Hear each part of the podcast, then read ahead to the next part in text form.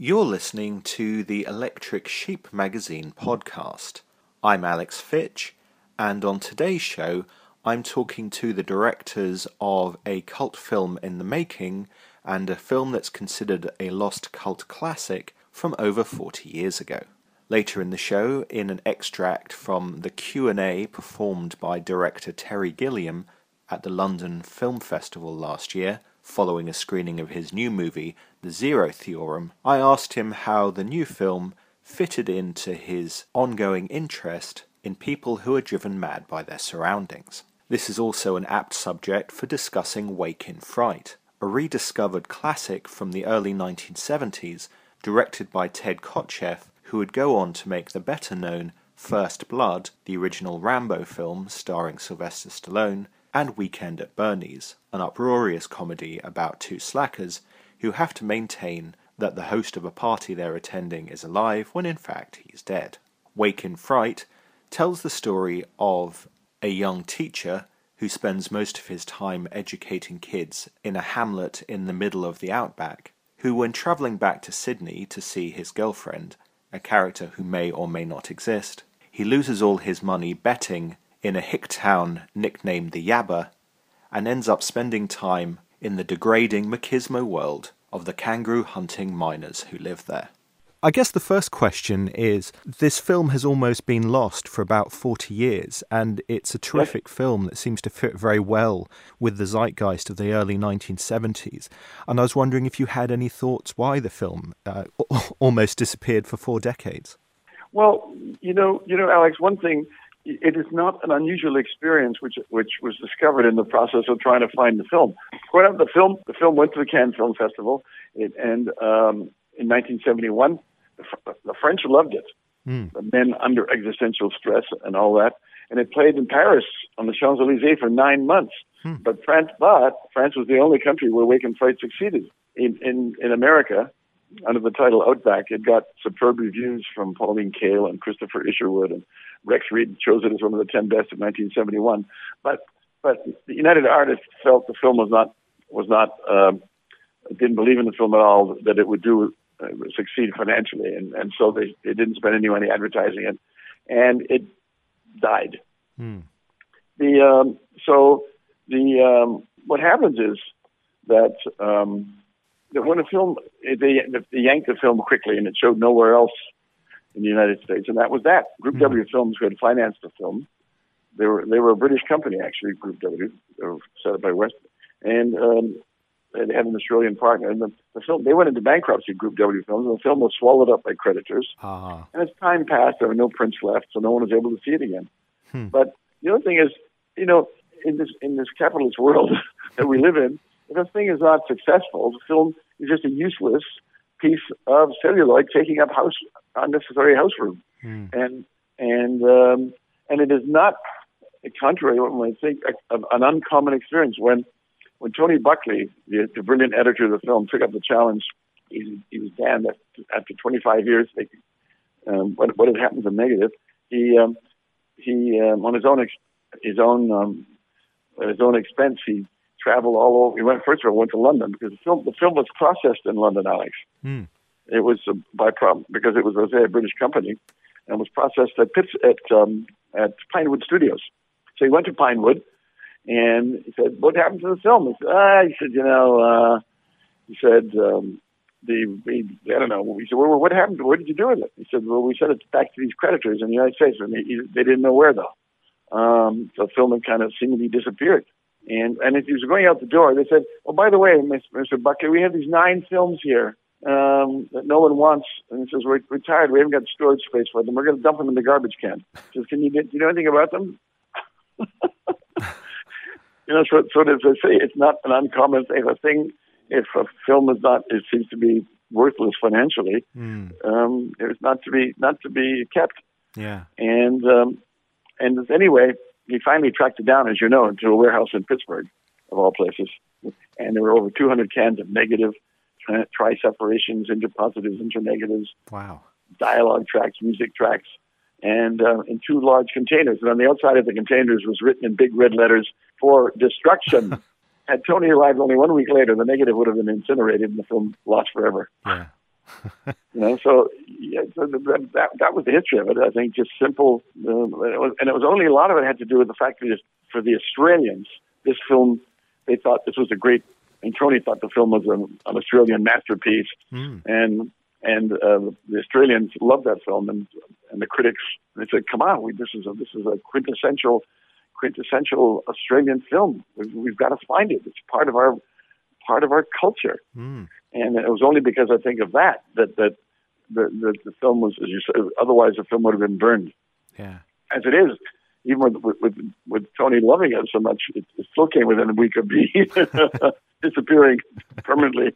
I suppose the reason that, apart from its reception in France, the reason that I'm so surprised that it disappeared is that it came out within a year of two other films that dealt with similar themes of the, the violence and the savagery of masculinity, which is to say, Deliverance and Straw Dogs. And it fits as an almost unofficial trilogy, looking at three different English speaking countries America, England, and Australia, which is examining how men get on with other men at, at the outskirts of um, society. Yeah, they were great films. Oh, you're absolutely right. But but England at the time, England and uh, you know Oh, that's interesting. Yeah, carry on. Sorry. What's your question? well, you know, I, I, was wondering if there was something almost in the zeitgeist in that time, because all three films were made within about a year of each other. Whether there was uh-huh. something uh-huh. going on, discussions in the media or society at large about there being almost a crisis of masculinity. I, I think. What I think is very interesting. You should say that, Alex, because when I when I screened the film for myself, not having seen it for a long time, I looked at it and said, "Wow." this director, this man, he was really despondent about human beings and despairing about about who they are and what they're doing. And um, so I tried to heart, I tried to think back after 30 years to what I was experiencing at the time. I knew the 60s were a bad time. I mean, for the first time, because of the H bomb and the, mm. and Russia versus America, the human beings were able to, the whole world was able to commit suicide. Mm. And if we had unleashed these bombs, that was the end of humanity and at the same time the Vietnam War, and it was just I don't know, I'm going over all the same old crap all the time. After World War II, having been through World War II, you think we would all learned our lessons, but no, now we now we're now we're carrying on uh, in the same old destructive way. So I think that um, I, I, at the time I, I think that, that I felt that within each one of us is this dark shadow side hmm. of human nature, and that uh, it seems that education and civilization are a thin defense against the Yahoo in each one of us, mm. and that we're all capable of, of things that are morally culpable. Mm. Um, and as the central character does things he never dreamed of. He, our central character, um, uh, he finds his, sense of superiority is unwarranted. He does things that he never dreamed of to, pr- to prove his virility, and he becomes one of the people he scorned and that we're all basically we're all in the same existential boat. I guess that's what I'm trying to say. And that we're, um, but I, I felt this very strongly when I saw the film mm. after a long, a long period of. And I noticed at one point a thing that I a thing that I had done back then. He dumps the books on the outback, which is, I guess, civilization and learning and education. Mm. And one of the books was Plato's Dialogues, that was dumped and left behind, useless, useless in this world. Mm. Anyway. And another thing I thought that was really interesting about the film is the ambiguity that you leave it up to the viewer's interpretation just exactly what it is that happens between John Grant and Donald Pleasence's character in the shack before it fades to white. And then even the existence of John's girlfriend is almost ambiguous because the only scenes you ever see her in are that kind of Bo Derek fantasy by the waves and the photo in his wallet. So there is a possible right. interpretation that he's actually invented her, that she doesn't even exist. Yes, it could be. It could be. It could only exist in his mind. Mm. Something he'd like to pursue when he got to Sydney, but had never had never never been consummated in any anything. You're absolutely right. I mean, were those things that were implicit in the script, or did you decide to actually add an extra level of ambiguity to what's being presented? Well, I think I think they were. I think we thought about it in the script, but certainly I, in that particular instance about the woman, mm. I felt that this could be a figment of his his imagination. You know, yes, that's that's very perspicacious you say that because I remember feeling that. I just I wonder if she really exists. Hmm. I mean, exists in terms of his life, or whether somebody that he got a picture of and is dreaming about, as you say, a Bo Derek type. Mm. It's interesting. Because also, I mean, having been stranded in the Yabba, he never phones her, he never writes to say, I've missed my flight, see you, you know, next year. Which, That's again, right. kind of adds to the possibility that she doesn't really exist. That's right, exactly. he never does. Whether he does because he's ashamed of his what is what's happened to him, hmm. or whether she, uh, as you say, she doesn't exist. um, I leave it up to the audience's imagination. Hmm. And the scene as well, which people have read as a possible rape of Donald Pleasence's character towards him. I mean, again, it's left ambiguous whether that is a full on um, assault or there's some kind of consensual thing going on. You know, we never know what really happened except that it's enough to make him want to finally leave the town. yes. Well, I'm all of the, all of the above. Mm. I mean, I, I, suppose you know the the possible homoerotic reading is you know kind of all the bare flesh that's shown earlier in the movie when you have the various miners hanging out in the bar together. There is a certain homoerotic quality, presumably because of the absence of women, that these men have this almost unrequited um, desire for each other. Well, you know, it was curious um, when I first went there. Uh, I've learned that men outnumber the women three to mm. one in the town of Broken Hill. So I said to the editor of the, the local newspaper, whom I took out to dinner, I said, "Well, where, where are the brothels?" He said, "There are no brothels." there are no brothels. Well, what do they do for human contact? Human beings can't survive without human contact. He says they fight, and rapidly I, I discovered what I. Everybody always wanted to fight me because I looked like a '60s hippie when I was there, and um, but but I rapidly discovered that um, Alex that it wasn't belligerence in the fighting I mean, they didn't want they didn't want to hit me. They wanted me to hit them mm. because you know I I grew up in the streets of Toronto. How do you win? And uh, one of the things I learned as a kid: how do you win a street fight? You start it. the guy the guy who hits first wins ninety seven percent of the time. The mm. guy goes down, and that's the end of it. You know, and so the these tough tough miners are putting their jaw right in my face. I could have broken their jaw. Mm. So I, I, I rapidly discovered, you know, as I say, they didn't, they didn't want to hit me. They wanted me to hit them because this, this was the easiest way to get touched by another human being, hitting. so um, I, I just found it, um, I, I found it fascinating, all that. Hmm. I mean, I tried to suggest that in that in that kind of thing at the after the when they're after the uh, after the uh, kangaroo hunt when they, they smash up that bar mm. and they the guys the two the two uh, kangaroo hunters get into a fight and then Donald Pleasence joins in and they'll roll around in in the dirt, as you say, in a kind of a homoerotic way. Mm. It's interesting that certainly the films that you made in the 70s and early 80s that were within the drama thriller genre, like First Blood, Uncommon Valor, and obviously Wake in Fright, you seem to be dealing with this idea of a crisis of masculinity and also characters that have been damaged by their surroundings, whether it's the Vietnam War or their isolation from society. What do yeah. you think it was that kept attracting you back to that story as a filmmaker? Well, there were two things that I was attracted. I, I think one thing that attracted me is the people, who, characters who don't know anything about themselves, mm. and then there's, but, but, but within all of us, I think you know, Alex is, and I, and, I, and it's me. I don't. I often say to myself, why did I do that? Why am I thinking this? Why did I say that? I mean, and I'm puzzled sometimes by my own character and behavior. And I feel somehow that human beings that, who feel this put themselves in situations where they, they're led into self-knowledge, as Gary Bond puts himself in. He thinks he's, he thinks he doesn't know that he's put himself in a situation where he's going to have to encounter himself, whether he likes it or not. And uh, I think so it's a, it's a, and Duddy Kravitz is another one. I mean, one of, one of the guys, one of the characters in Duddy Kravitz, the apprentice from Duddy Kravitz, says to him, "Kravitz, why do you always run around like you got a red hot poker up your ass?" And that's the that's the, the the thrust of the film. Why does he run around like he's got a red hot poker up his ass? Mm. Um, and and uh, so it's a subject. It's a, it's, as I say, uh, I mean, it's the same with um, John Rambo. And John Rambo, as you say, has been wounded, injured by the whole experience of killing, and it's made him. He doesn't. He feels he has no place in society anymore. And uh, originally, that film was about it was a suicide, like a suicide mission, mm. and he he committed hara-kiri at the end. we changed the ending. It's, it's a whole separate story. But um, but you're absolutely right. I guess it just has, it's all reflection of the same same kind of despair. And then I guess to cheer yourself up, you did the odd screwball comedy like Fun with Dick and Jane and Weekend at Bernie's in between these darker projects.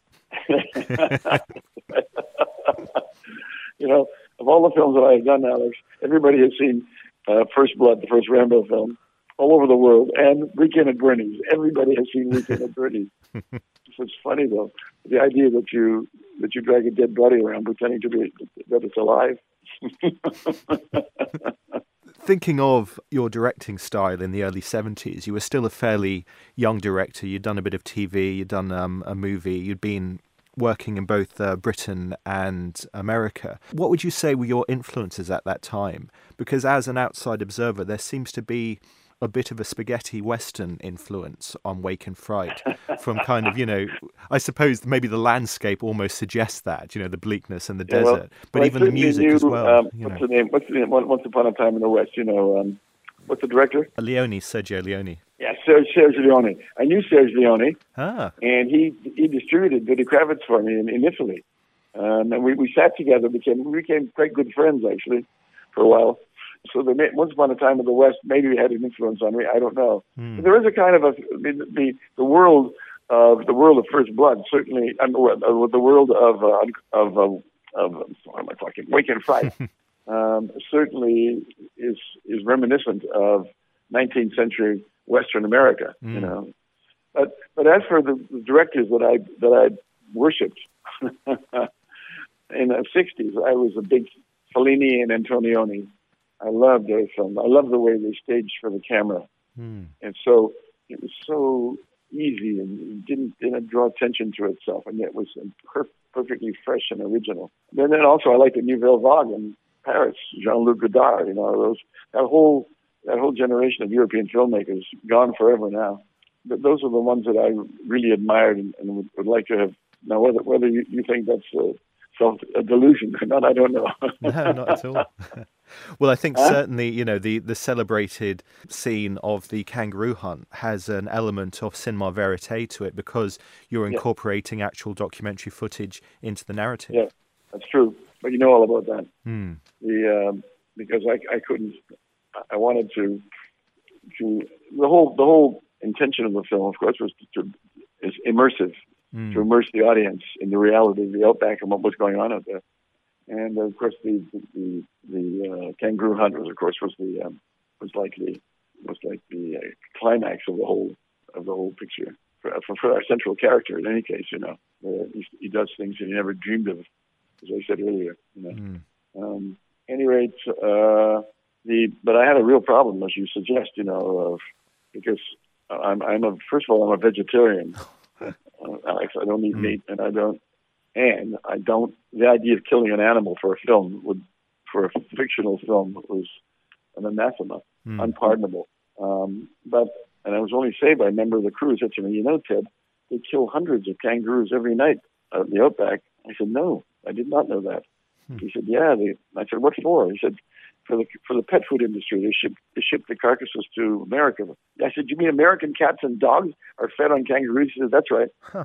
Anyway, I went. I persuaded a pair of hunters because what happened is a big refrigerator truck, huge, and it sent six pairs of hunters in stock trucks in different directions, and they would come back and shoot ten or fifteen kangaroos, skin them, decapitate them, and then dump them, give them to the refrigerator truck, and then go out and kill, kill ten more, ten dozen, fifteen more. And they would kill every night. They were killing each pair of hunters would kill about seventy-five kangaroos. Hmm. And um, and I persuaded a pair of them to let me to let me photograph. And so you're right. It's the whole that all that stuff. Um, I was very fortunate in many ways. The, I was able to, to, to shoot like a documentary film about the hunting of kangaroos. Mm. And um, I had with me always a, a, representative from the Royal Australian Prevention of Cruelty to Animals with me to, so that we get a seal, seal of approval. And he was urging me, said, please, Ted, please use this footage. Use the worst. He wanted me to use the most bloodiest footage some of it, I tell you, Alex, I said, I'm sorry, I can't use the bloodiest. The audience will go screaming out of out of the theater if they already haven't left. Yeah. I can't use the worst. I mean, the, it was just unbelievable, some of the footage. Mm. And uh, He said, "You don't understand that the people in the cities like Adelaide, Melbourne, they don't know what Sydney, they don't know what's going on in the outback, mm. and the fact that this this extermination and massacre uh, of my kangaroos." And I said, "Fine." And anyway, the only gratifying thing, is Alex, 15 years ago, I guess it must be now, 15, 20 years ago, I get a phone call from this guy, and he said, "Ted, I got to tell you, we got a piece of good news." I said, "What's that?" He said, "As a result of your film and our politicking." The Australian government passed edict prevent, prohibiting the slaughter of kangaroos for the American pet food industry. Huh. Wow. So the cinema verite worked. Yeah. well, I mean, and it's interesting that the, your film still has the power to shock that people, you know, even walking out of screenings these days um, because of those scenes. And yet, you know, know, you'd think that modern audiences had almost become more immune to violence because of the films like you know the Saw uh, franchise and other horror films that are increasingly you know bloody and sadistic these days in comparison. Yeah, well, well, I think I think the reason I think the film did not succeed uh, commercially in the United States originally was United I just felt they said no one in America is going to come and see this film, and, they, they're all going, going to be horrified by the kangaroo hunt. They're going to leave the cinema in droves. That's what they predicted. I don't know whether it was true or not, but I think I think that certainly a lot of people found it very very hard hard watching. Hmm. A lot of your work in recent years has been in television and franchise TV shows. I was wondering now, with the reappraisal of Wake in Fright, whether you'd be tempted to do another independent film that perhaps would let you deal with subjects that are less mainstream than the offers that are on the table. Yes, um, I am um, right in the middle of. I hope I hope that that I hope that the film works in, in the UK. Mm. Um, certainly would help the situation. I loved England. I loved England, living in England. Mm. And uh, as you know, it was it was uh, actually Wake in Fright that uh, that it was one of the first times I my first four films were all shot in Britain. Mm. Like you know, um, as you know, uh, a room with life at the top and two gentlemen sharing, etc., etc. The guy who wrote Two Gentlemen Sharing was mm. the, Evan Jones also wrote the script of uh, Wake in Fright. But yeah, so I'm always interested in. Um, I'm always attracted to these offbeat subjects. less, as you say, less mainstream. And uh, I have a couple of projects, but uh, which I'm involved in. Cool. Well. But, I mean, I think it's a terrific film, and I think you know you said that people remember you for First Blood and Weekend at Bernie's, but I think this will certainly you know add some you know cachet to your career that perhaps is long overdue. Oh, thanks, Alex. That's very, very nice, nice, kind of you to say so. I really appreciate it. I hope, I hope that from your mouth to God's ear. Indeed. Well, and, and, fingers crossed that you, you, you know, get uh, some more challenging projects off the ground. Absolutely. It was, well, it was great to talk to you. I enjoyed talking to you, and I, I think you're very perspicacious in your in your assessment of the film. Thank you very much. Wake in Fright is showing in selected cinemas now in London and Cardiff and is released on DVD and Blu ray at the end of the month. Next, here's my brief interview with Terry Gilliam from the Q&A at the London Film Festival last year about his new movie, The Zero Theorem. The theme of this movie is something that has cropped up in Brazil, in 12 Monkeys and The Fisher King, of someone kind of driven mad by their environment, perhaps about driven mad by modernity. And I was wondering why that's a theme that you keep being drawn back to. I think every so often I try to make sense of the world, and so I make a movie which, to me, is describing the world I see, and think I really got it cracked. And then a year later, I discovered I was completely wrong, so let's start again. it goes on, and at the moment, you know, uh, the modern, the web, uh, modern connectivity is a Damocles sword, and it's both wonderful and it's terrifying. And I think it it's supposed to be bringing us together. I think it's actually isolating us more and more. And it certainly makes it easier when you've got people like the NSA busy or uh, keeping tabs. I mean, it's great. It's good. They're listening to everything we're doing. Each of us is really wonderful. There are millions of little spies out there listening because we're so interesting. I mean, this is the kind of nonsense side of it. So I don't really know what the answers are. I, my attitude is raise some questions, point some you know fingers at things that bother me, and see if they um, affect other people. That's all it's about, man. I never think it's the future. I think it's what we're living in now. I just distorted a bit, pushed it a little bit. In fact, I kept finding this one. We would, like at the beginning on the road, Renault gave us 15 Twizys, the little cars. And I'd never seen one before, but by the time I got back to London, there was one parked by our house in Normal Highgate. well, the future's arrived. And that's what, like the line Gwendolyn says, uh, the future has come and gone. Where were you? Don't miss out the next time. it feels like that. The future is actually working backwards. Things like the party with everybody with their iPads and all dancing, not communicating with each other. We finished all that and I discovered parties are going on like that already. So it's all out there. I just distorted a bit and tried to confuse it by having a bit of retro technology mixed in with future technology. Uh, the one thing I thought was interesting, liquid memory. And the next thing I knew, I was reading, I think, the BBC website, they were using DNA and other sort of bodily fluids as a potential basis for computer memory. So I think I think films are probably moving to the future faster than the future is moving to the future. I gave up on utopian thinking. I, I just sort of watch what's happening and wonder where it's going to go. And and sort of aware of how much noise we make against certain things. There's a, there's a way to things things sort of go until they fall off a cliff, I think. And so I'm, I'm not particularly hopeful of the future, to honest. I think there's so many things going wrong that we don't seem to be able to stop.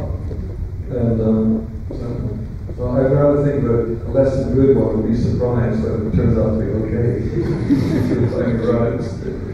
I mean, these things happen. You know, life is, is something invented around you. It was basically something to do um, the second half of last year because I love the job. That's why. Nothing to do. I had no interest in the film, the ideas, nothing. There's nothing against our um, things of technology uh, of connectivity, of um, national um, security agency at the top of the end. None of those things are important. So it was just about a guy who liked working on his computer and people get involved in it. in a sense, it was, it was very strange when we, when we finished shooting it and we're in the editing room and I was busy throwing out all the bits that we didn't like. Uh, it was, a, more, more triage than editing. and, uh, and, and, what came out was the, was Melody in the love story, which was so powerful and she was so wonderful and he was so vulnerable and um, unable to um, go away with her. It was very tragic, terrible. I mean, I really like casting people against type because it's so easy for actors, especially successful actors, to get trapped in um, a kind of character, an image that people expect them to be like on film. And they're good actors, and so I like grabbing people and putting them in parts they might not normally, or we haven't seen them do, and let them up in on the fly. I mean, that's what it's about. I mean, I don't, I don't think I direct as much as sort of just create a situation that people enjoy working in, and, and they then all the magic. We just keep the camera pointed in the direction, hopefully.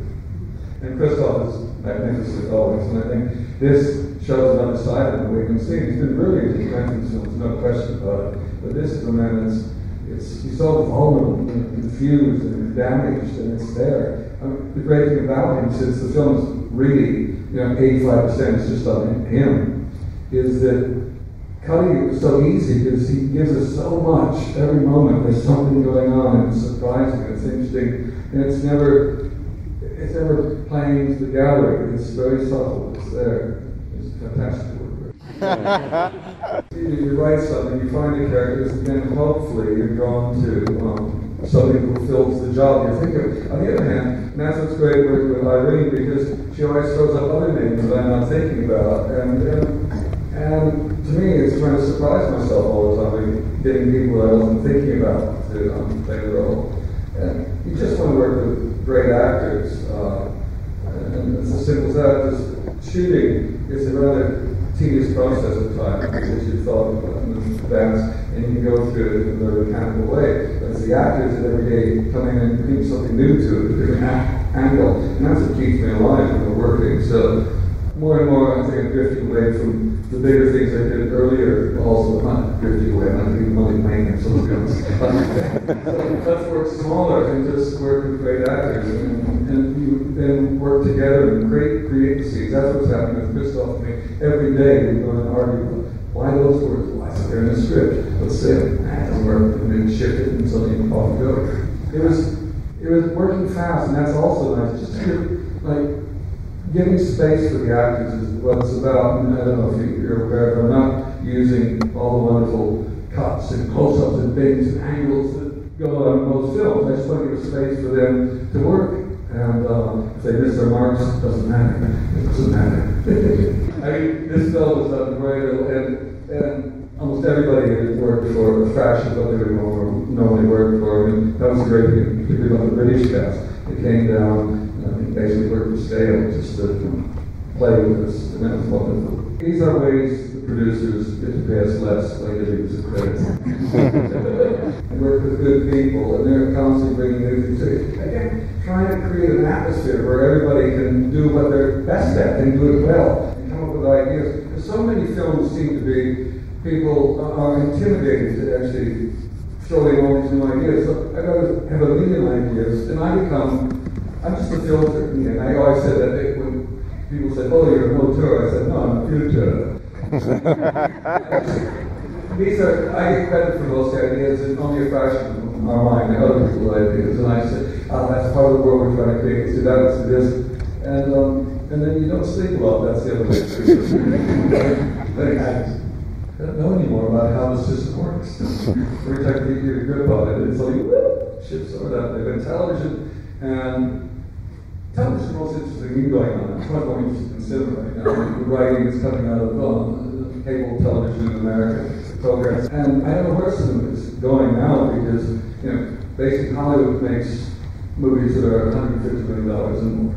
And they go out, and then the rest of the films is $10 million and less. And then how do you get distribution for the film? Because you're against the big ones. The exhibitors need to make money. They, they want to safe it's, I don't think it's very clever the moment. So maybe television, certainly Netflix and Amazon. I've actually been talking to Neil Gaiman and strangely some people on Terry Pratchett think whether whether it's time has come to put on television a six-part series. It might be better than a two and a half hour film we can do.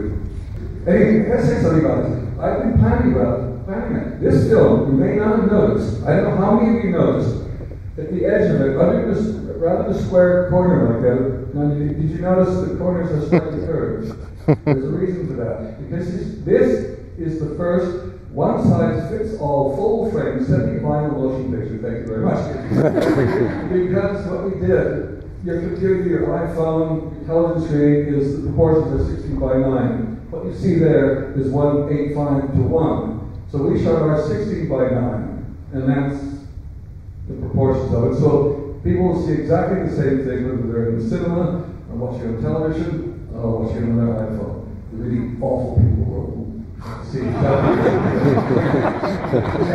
So that's, well, the other thing we did, that's a one size fits all part. The full frame is, is what you're seeing is what you used to see if you were in the 1920s watching cinema, when what you'd see is exactly what the camera saw what the gate inside the camera where the film goes through has got rounded corners and it's what you see there. Everything is visible, but in the modern world, there's a safety area which both films use, which chopped off so you don't see and gates and all the silly things in, in the dirty gate.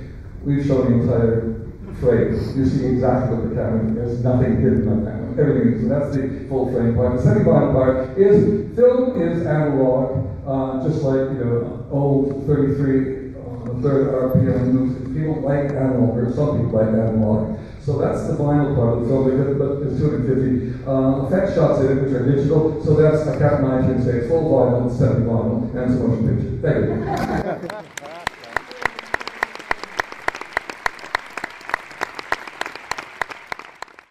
Terry Gilliam's film, The Zero Theorem, is released in selected UK cinemas on the 14th of March and is well worth a watch as it's his most visually fantastical film since his Madness trilogy of the 1990s. The Electric Sheep Magazine podcast was recorded, edited, and introduced by Alex Fitch, is a Panel Borders production, and you can hear all previous episodes at www.electricsheepmagazine.com stroke events. The theme of the current issue of Electric Sheep magazine online is films with complicated titles, And you can read my review of the incredibly strange creatures who stopped living and became mixed up zombies on the website now, alongside all the usual features, reviews, and interviews. And there'll be a new episode of the Electric Sheep Magazine podcast online soon. Thanks for listening.